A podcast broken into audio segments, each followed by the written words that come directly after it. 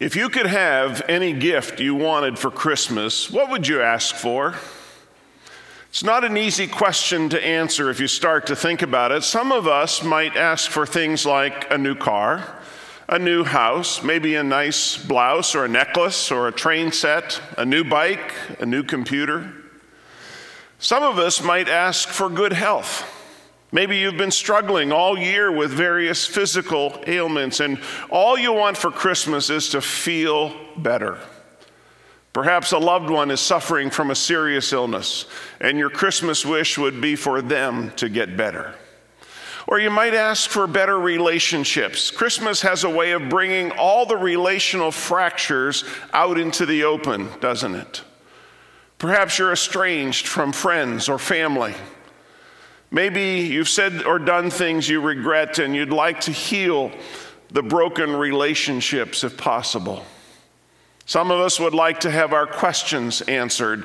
I know lots of people whose deepest desire is to have the question to, uh, answer to uh, the one simple question they're asking is Lord, what do you want me to do with my life? Many people are seeking guidance and would be perfectly happy this Christmas if God would answer that one question for them. Or your questions might be more basic Lord, why did this happen? Why me? Why now? Why this? In our text this morning, John the Baptist had a question that goes right to the heart of Christmas. The New Testament Gospel of Matthew, in chapter 11, the first six verses sets the scene. When Jesus had finished giving these instructions to his 12 disciples, he went out to teach and preach in towns throughout the region. John the Baptist, who was in prison, heard about all the things the Messiah was doing.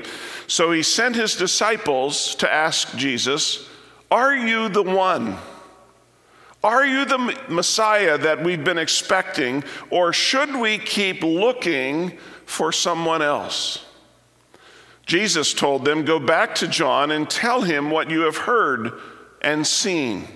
The blind see, the lame walk, those with leprosy are cured, the deaf hear, the dead are raised to life, and the good news is being preached to the poor.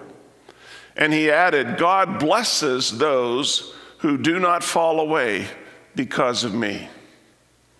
While he was in prison, John sent his disciples to Jesus with this penetrating question Are you the Messiah? Are you the one we've been expecting, or should we keep looking for someone else?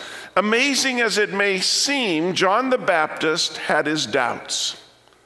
The older commentators struggled with this text because they could not reconcile John's doubts with his previous confession of faith. After all, he was the one who called Jesus the Lamb of God who takes away the sin of the world. And when he baptized Jesus, John saw the dove, signifying the Holy Spirit, descending from heaven to rest on Jesus. And he heard the voice of God say, This is my dearly loved Son, who brings me great joy. How could a man who knew so much somehow begin to doubt the truth? There are two reasons.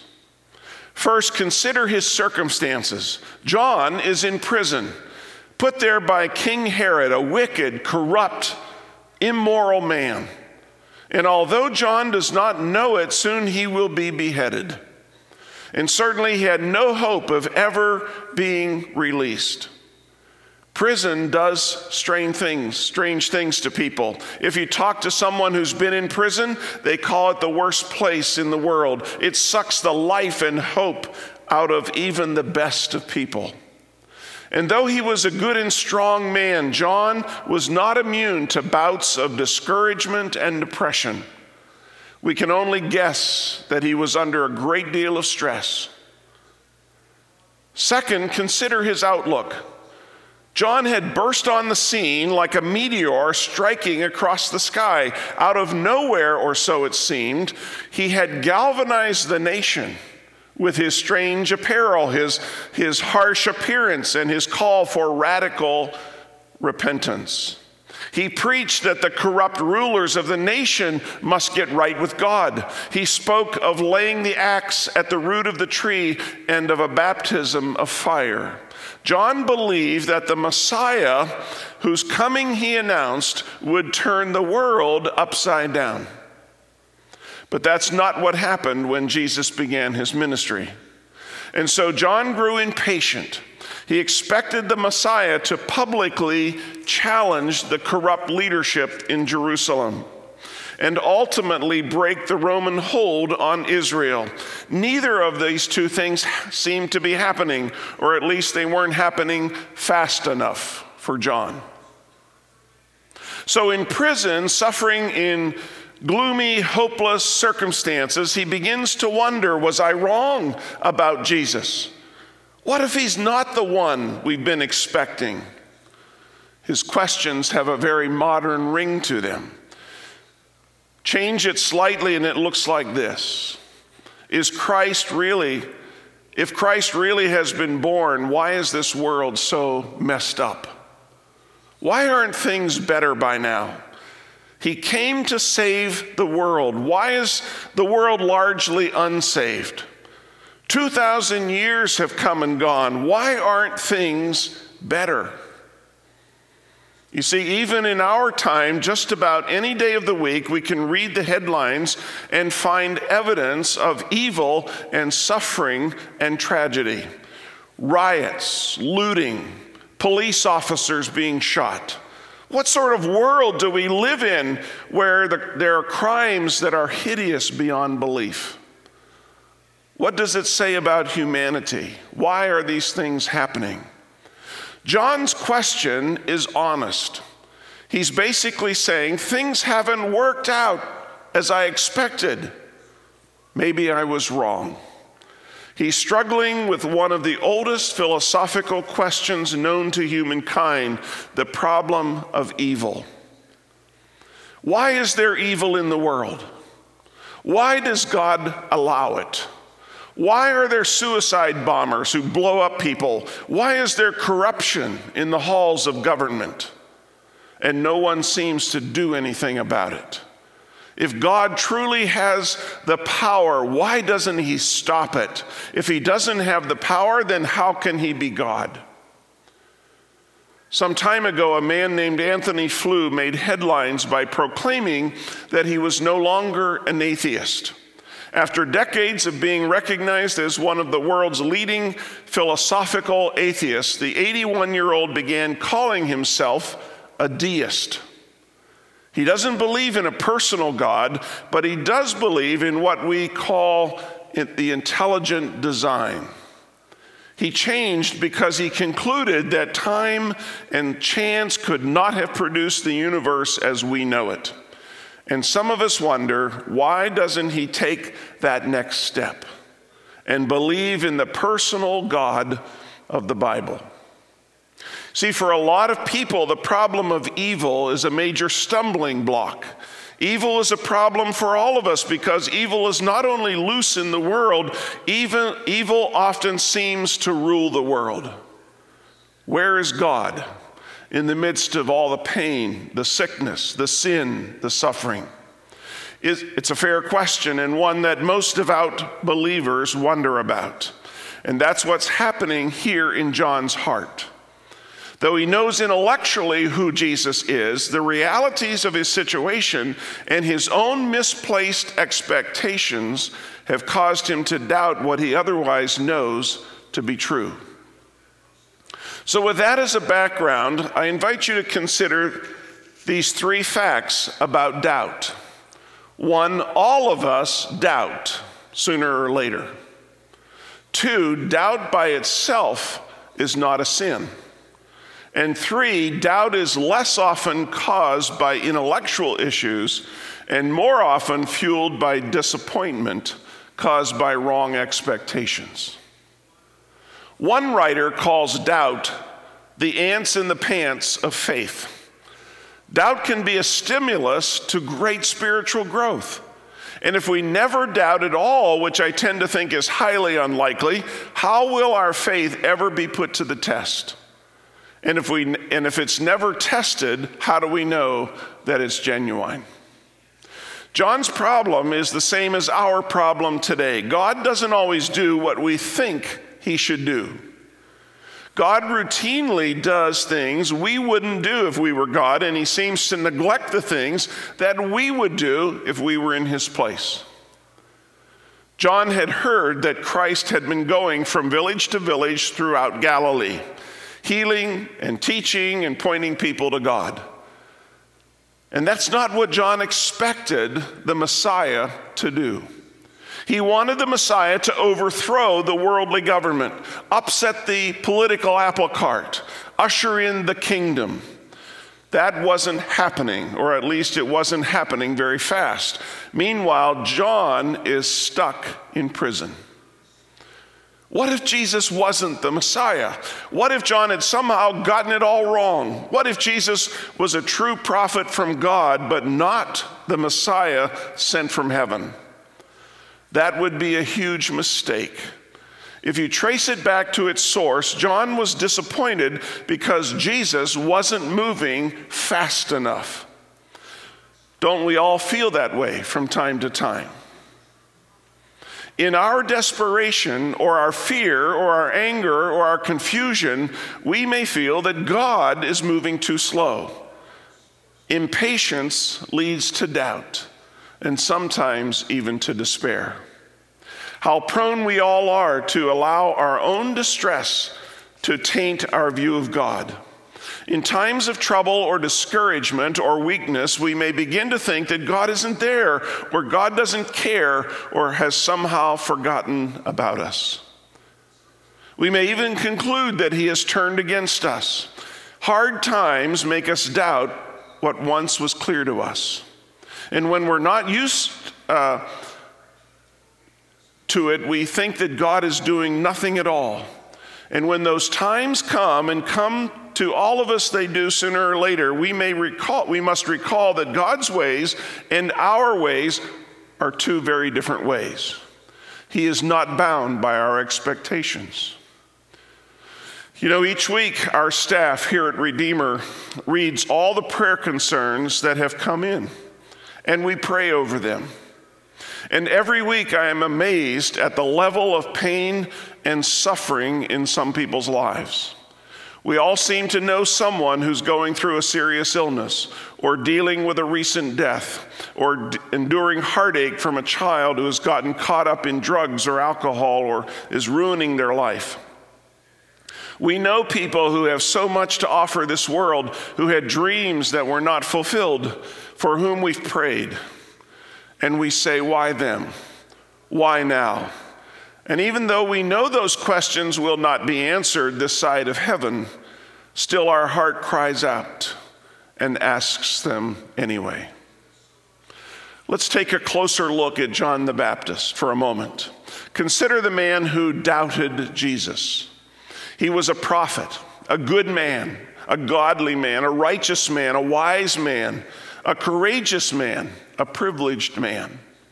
And yet, despite his goodness and his godliness and his wisdom and his knowledge and his courage, and despite the great privilege of knowing Jesus personally, he still doubted.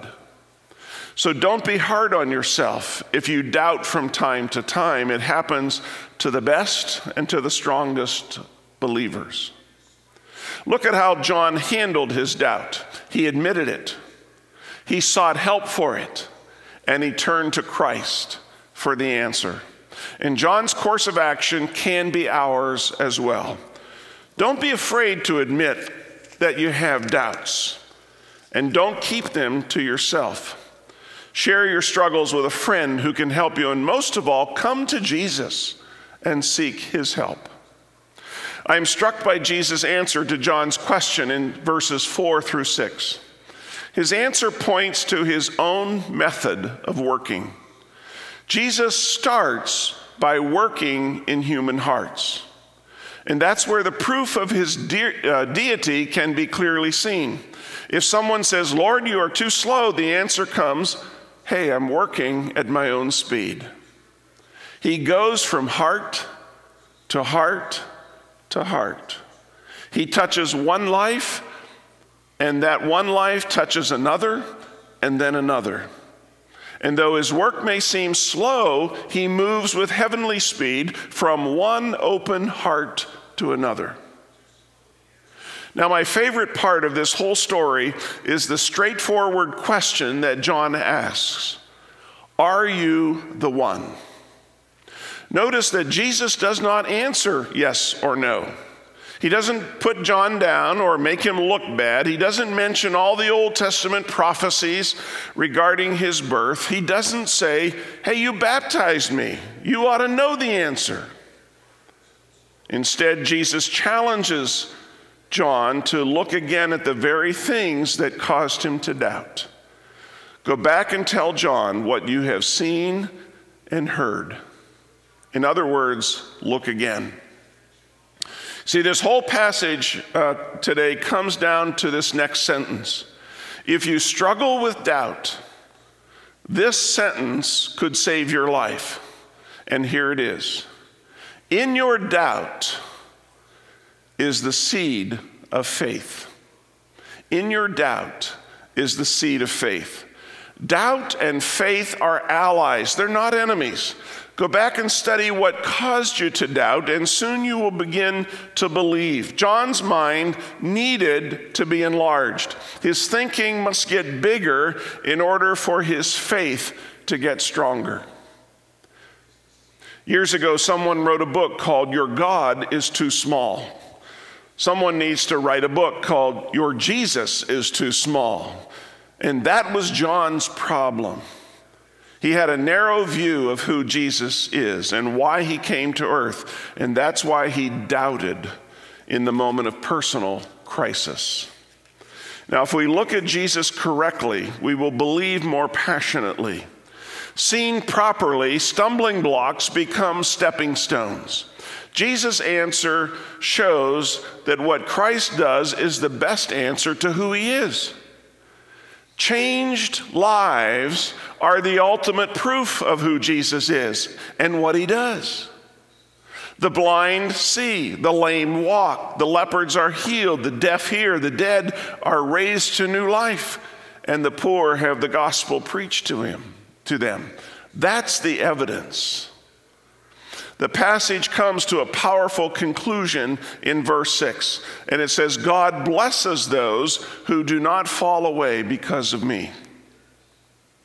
Some Christians may read that and wonder who would ever be offended by Jesus.